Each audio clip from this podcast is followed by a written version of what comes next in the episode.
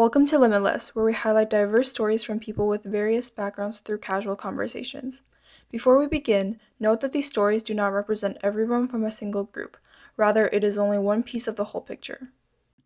Pamela Clay is the executive director of Living Advantage, a nonprofit focused on helping foster youth.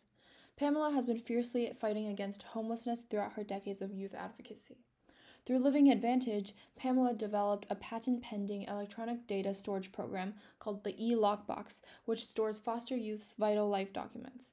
She also developed programs such as Intro to Robo, which focuses on allowing foster youth to deeper explore robotics and the STEM field. In this interview, we talk about three things A, the foster youth system and its implications, B, Pamela's nonprofit Living Advantage, and C, how you, the listener, can help. Additionally, we wanted to remind everyone that we have our first merchandise collection coming out on October 30th, 2023, and you can purchase at thelimitlesspod.com.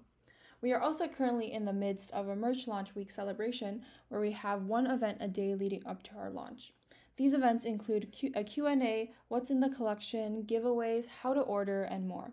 If you want to participate, make sure to check out our Instagram at the Limitless Pod. Now back to the episode. Hi. Um, so Pamela, welcome to the Limitless podcast. We're so excited to have you on today. I think the topic that you know you're going to be talking about today is one that is specifically important, and I think that even in my community, I know I I'm based in Toronto as well, but this issue is still very prevalent across the world, and I do think that this is a very very important thing to discuss and i'm so glad that you're able to be here with us today and give us a little glimpse about you know this work around like foster youth or homelessness and um, be giving us a little you know glimpse of everything you've done and how we are able to contribute to that as well. Okay so before we begin can you give us a quick introduction of yourself? Yes. Well first of all i want to say thank you so much for having me on and understanding the importance and the, the viability of what we do um, in our community for our foster youth uh, and homeless youth. So um, we are a nonprofit organization, 30 years in the foster care industry. We started our first decade with actually having homes in the LA and Orange County areas, and we housed our kids. My my my mom founded. Her background was special uh, uh, special education in the Los Angeles Unified School District, and she wanted to continue her efforts with working with kids that were at disadvantage. And so my mom got ill, and I took over the, the helm of the organization. And uh, I figured, how hard could it be, right, mm-hmm. to work with, to work with kids? And um, it's a passion. It's a it's a it's a, a calling. It's a service to be able to work with kids that have minimum or no support at all. And that's what we're talking about. When we talk about orphan kids, when we talk about kids that are in foster care, when we talk about kids that are in probation, system system involved youth, right? And homeless, that means they don't have a support system. That's simply all it means, right? right. So it's our job. It's, you know, it's limitless podcast job. It's my job, living advantage job. It's our job to support these kids the best way that we can. So um, you know, that's kind of the the, the start, the, the founding of the organization. My background is not, um, it's not social service. It's not, um, you know, I'm I'm not a, an educator. Um, I uh, my background is more investment, and so in business person, right? So I'm an entrepreneur, and I solve problems. I'm really good at solving problems, mm-hmm. and I think I started when we first initially started, it was like, oh my God, because each individual child, they had their own issues, their own their own background. Mm-hmm. And so how can I take all these individual hundreds of thousands of kids with their own different issues and how can I, you know, streamline it and, and set a foundation for them? So that's why we're known for utilizing virtual services, and having a niche with the youth that age out of the system. Because those are the ones that, as they're in the system, you know, they, they, they yes, we provide support, we provide this, this, this, um, you know, this net for them. But when they age out, that's when they end up homeless. They end up in sex trafficking, unemployed, um, incarcerated. The highest number of populations that are usually in the jail cells are youth that have been through foster care. They actually literally have some states that 100%, and I can't remember the states, there were two states in, in our in our nation that 100% of the people that were on death row had been through foster care. So those are the things that as a community, as you know, as we are we're all international, but now now we're all one community because through virtual services, right, through the internet, we can provide a support system for our kids. Right. Right. I totally agree with that. And I think that this issue, I feel like, you know, you talking about it with us today, I think it's so important to get the word out and have you have everyone know that everyone can be able to help, whether it's just spreading awareness or whether it's donating a couple bucks that you have to spare. Everything helps. And I do think that you know that's why it's so important to have you on with us talking about this with us today.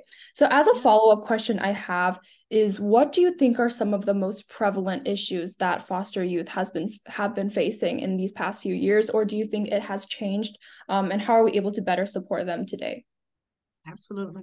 So you know what are the prevalent issues? Uh, now since you know with covid coming about it separated a lot of families. People could not connect right? Not not personally, right? Not in person.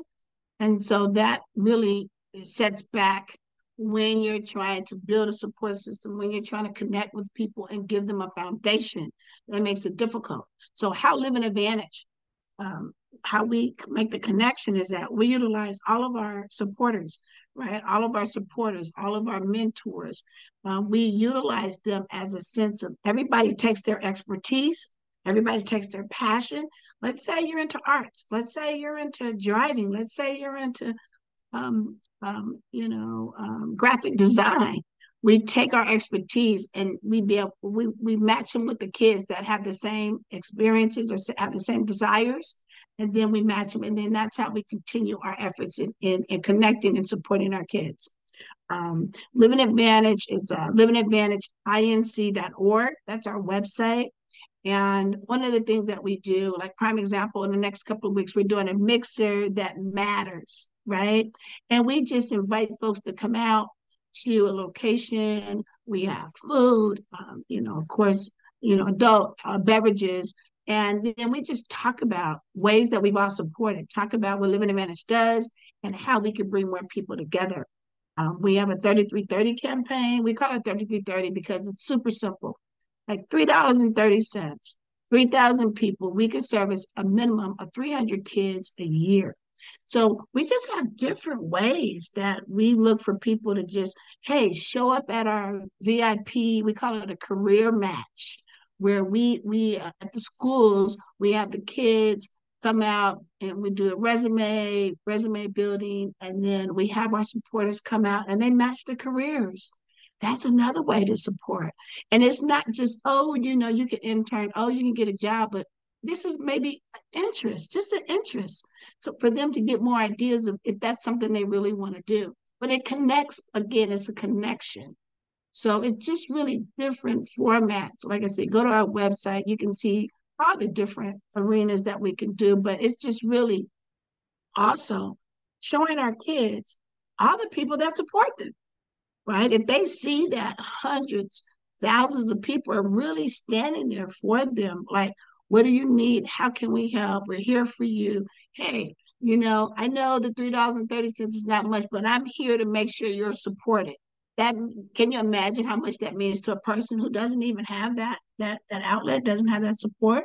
So it's just different variances, um, and and we we are the 30 years i think i told you 30 years we've been doing this and we keep up with our kids. And the the, the part that kind of you know we say is the downer is that when they do age out there's not a lot of funding there's not a lot of places we can get grants or get a contract for right? It's really the community that has to help us keep up with these kids when they age out because now when they age out they're considered adults they're not considered a part of the system. So how do we keep that again, keep that connection and make sure our kids are being taken care of and supported? Right, I totally agree. I think when you don't have that support system around you composed of whether it's your like parents or friends or relatives, I think knowing that people are there standing up for you or people believe in your rights and people believe in, you know, your safety and your health, I think that's what's, you know, so important to these to these kids and to anyone who's, you know, facing these issues or injustices in general.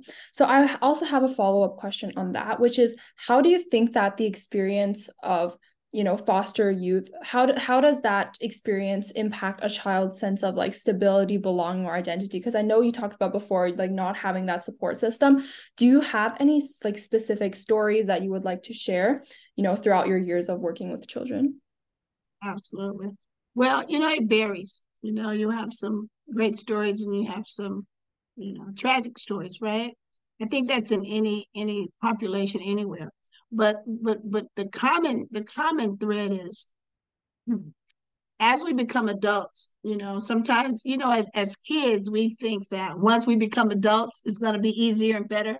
I go get a job, then I go get my apartment, or I go buy my house, and everything's perfect, right? Well, we all know that as kids, we every I thought that too. I thought, wow, I can't wait till I turn 18. Oh my gosh, I'm gonna I don't have to deal with my mom, my dad.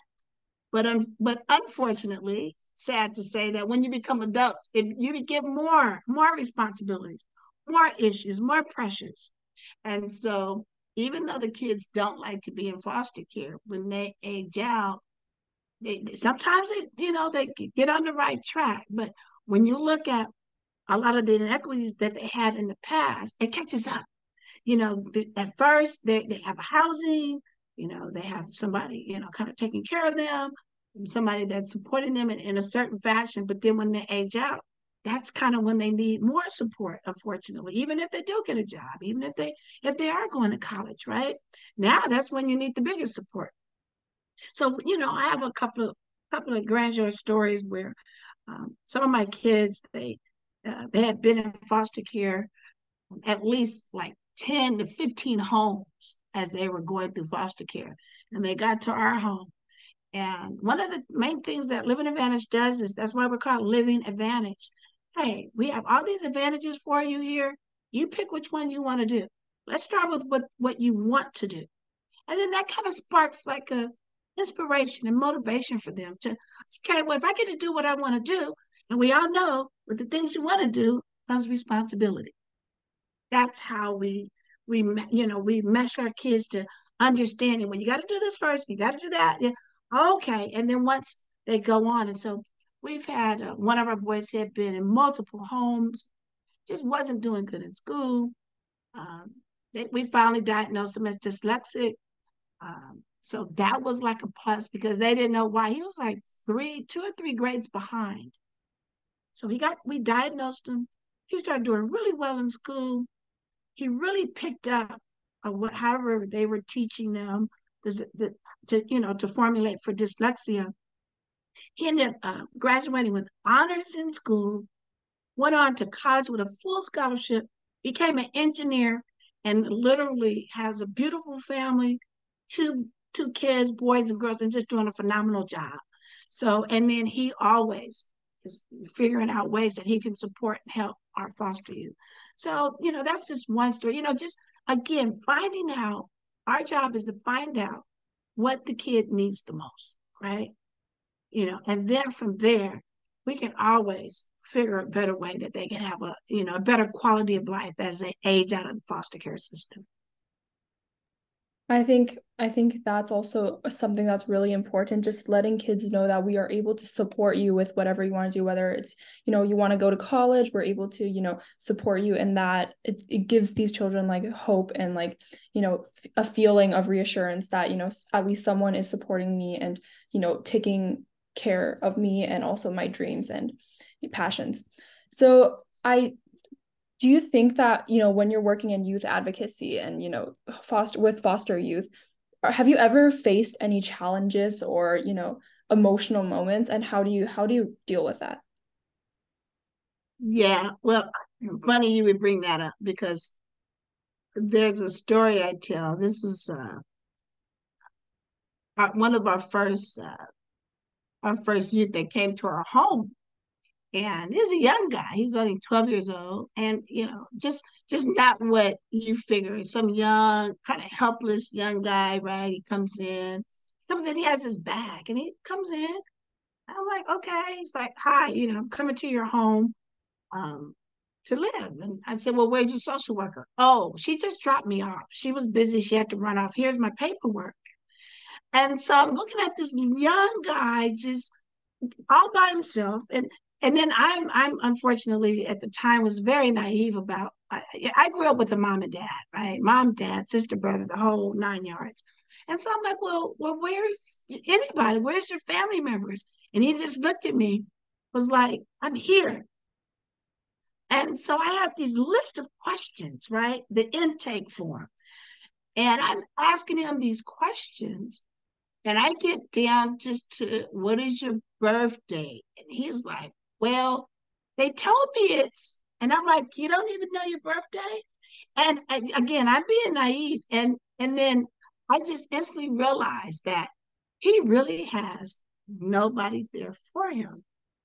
And he's not some, you know, defiant, bad child that's done wrong, right? That's done wrong. He literally is a victim of his circumstance. And so as I'm going down asking him, where's the last place you lived? And who's your social worker? And he started to cry because he doesn't know these answers. And so started to cry because I'm like, oh my gosh, how do we help these kids that are literally just kind of thrown around? Thrown like they're not throwaways, they're just they're just, you know, product of products of, you know, bad environments, you know, households that are broken, right? It's not any fault of their own. It's just really the fault of kind of society and how we handle this process, you know. And so I just, you know, that that first intake was just really like really a life altering moment for me, you know, figuring out there has to be a better way to help these kids, right? And then a lot of them, like I said, have gone from home to home. I, we've had some that have been in 20 homes, 20 times moved around not from a relative, but from place to place to who to who knows what all the different issues are, right? And so, you know, I my living advantage has always thought has to be a better way. So again, we utilize virtual services. We utilize like a community of people that can kind of be there to assist in mentoring, education, career, entrepreneur, or what other ways that we can help. You know. And if people want to call and ask, you know, some more questions, they can call me at 323-731-6471. Okay, great. Um, I love I love everything about Living Advantage and its mission and everything that it has to do. Can you give us um a little more insight about um Living Advantage's services or mission um, and I know I, I browsed through the website, but there's there's these programs called Intro to Robo. There's the e Lockbox Pro initiative. So I'm wondering if you could give us a little more insight on that and information on that as well. Sure, sure. So main main ways that we work with the kids, we go out to the schools and to the group homes, and we provide mentoring and tutoring. So case management, we go in. The first thing, like I said, we say, "Hey, what do you need? What do you want? What's going on?" And they're like, "Oh, well, I need this. I want this. Okay, great." And so then that's how we kind of initiate our relationship. We're in in uh, USC is one of our our biggest partners, right? One of our largest partners. Um, I won't get in, involved in all that they've done for our organization, um, but like prime example, 70 to 80% of our organization is ran by USC students, right? Um, we we also train train the USC students to help us with our with our kids, our young foster youth, and our kids in school are underprivileged, and so it's like a peer to peer type of relationship, right? So a lot of our college students are out working with the kids that are in, in school and the kids that are in the group homes. So that's one way that we interact with them by tutoring and mentoring and case management. Then secondly, we have an intro to robo. Um, it's an introduction to robotics. It's a STEM, and we call it STEAM, right? Science, technology, engineering, arts, and math. Sometimes we say agriculture. Sometimes we say medicine. You know, sometimes the technology could be um, um, training in certain areas but sometimes we, take the theme and make it different, different, uh, you know, industries. But overall, Um, it's an introduction to robotics, and we um, it's a it's a uh, it's a fair. It's like an event, or it's like carnival style, and we have all ages. When you think of robotics, generally the majority of times it's a robotics competition, and of course, robotics is breaking down into STEM, right? We call it STEAM because we add the A. And so we make it into a fair where when the kids come out, it's fun. It's not a competition. It's not about who has the best or who knows the best or who's the best researcher or scientist. It's about people understanding what it's all about, first of all, and then how fun it could be. So we introduce it as a fun art, as a fun uh, technology, as a fun science, or you know, you look at science and research, and we just give them different alternatives and ways of how it can be used, and then we apply it to their class, to their to, to, to their actual academics. So that's what Introduction to Robotics is about, Intro to Robo. Um, the e-lockbox, that is a, a software application that we that we it's patent pending that we um, derived to be able to maintain their vital records. So most of us, you know, young people, I'm sure Vicki, I can even ask you, uh, you know, when you were graduating from high school to go to college, who held your birth certificate? Who held your social security card? Who had that information for you? My parents. Exactly. So see, our foster youth, they don't have the parents that are supporting them. So a lot of times they don't have access to their birth certificate. That's why when the young man came with that first intake, he didn't really know his birthday. He never seen it. He he heard what his birthday was through paperwork, but he never knew what his birthday was. We keep up their social security card. We keep up with the immunization shots because if they're moving 10 to 20 times, that means 10 to 20 schools, right? And then every school needs an immunization shot. Well, what happens if the last place doesn't keep up with it? So now they're getting different multiple times Im- in, immunized when, right, they don't have to. So the e-lockbox is to maintain their vital records, but then also gives them a history. So when they talk about what was the last place you lived, when was the last school you went to, all of that information we maintain. And then we also keep the demographics. So it's for it's for demographics and and you know and data to keep up with their kids, what age, what area they live, who they are, male, female, so on and so forth. And then when there's events or information or resources or services, we can identify who they are and then be able to address that. So those are just a few yeah, those are just a few of the of the ways that we support our kids. Yeah, I I really I really applaud that and I'm so so mind blown by that because it's really something that I never thought of, you know, the e-lockbox lock box program, like keeping like the children's like documents or everything because i think it's just these little little things that we take for granted and we re- never really think about like you know who who has my birth certificate who has you know all my data and you know everything about me. It's my parents but some of these kids they don't have that resource or support. So they have to you know these services are incredibly important to them and making sure that they are able to move forward. And you know if they want to apply to college they have those things ready. Or and if they want to you know have like something related to with medicine or medical things they have that as well. So i think it's these little things that we often don't think about but are also incredibly important. So i do think living advantage is doing a wonderful job at that. Um yeah another question that i had was have you ever, you know, in terms of running a nonprofit organization, have you ever faced any challenges or obstacles in the past of just like running this organization in general? And how did you kind of overcome those?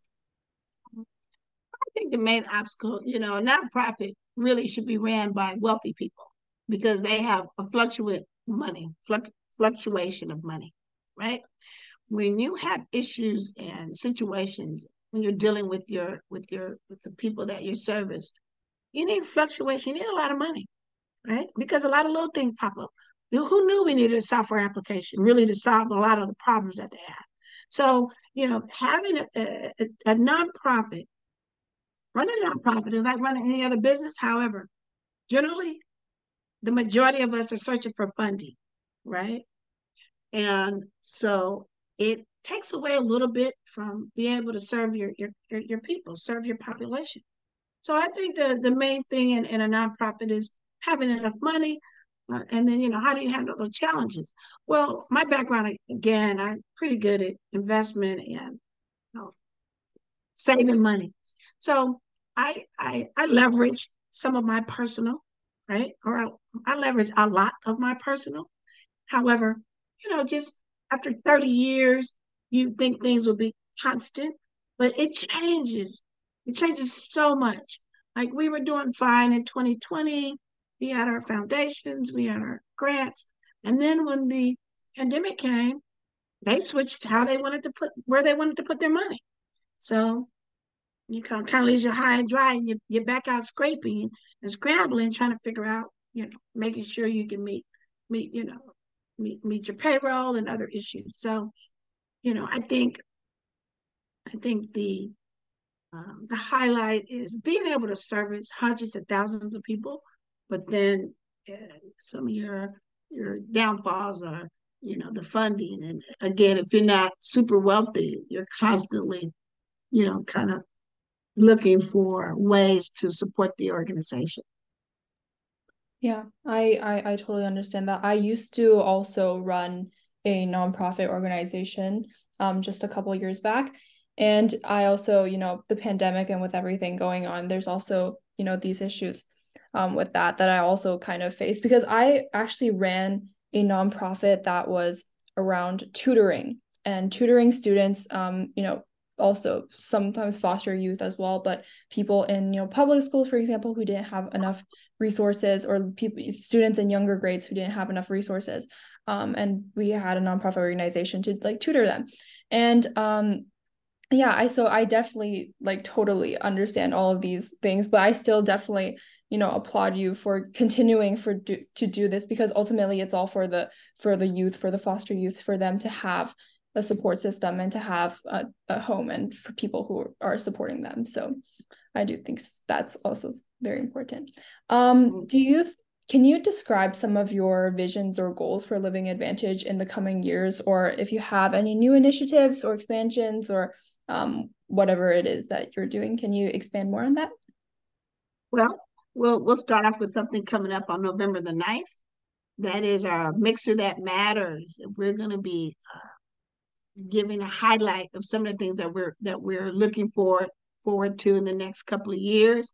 So one of them, uh, so so the mix that matters is on November the 9th, right at five o'clock at Fogo de Chao. We're very pleased that uh, they're being a, a, partial sponsor in our organization. They like they liked us so much. They they said we want you to come back and do another mixer. We had such a great time. And so my book will be coming out next year right? So it's uh, uh, how to capitalize in the foster care system. So I'm really excited behind that controversial, uh, you know, um, topic.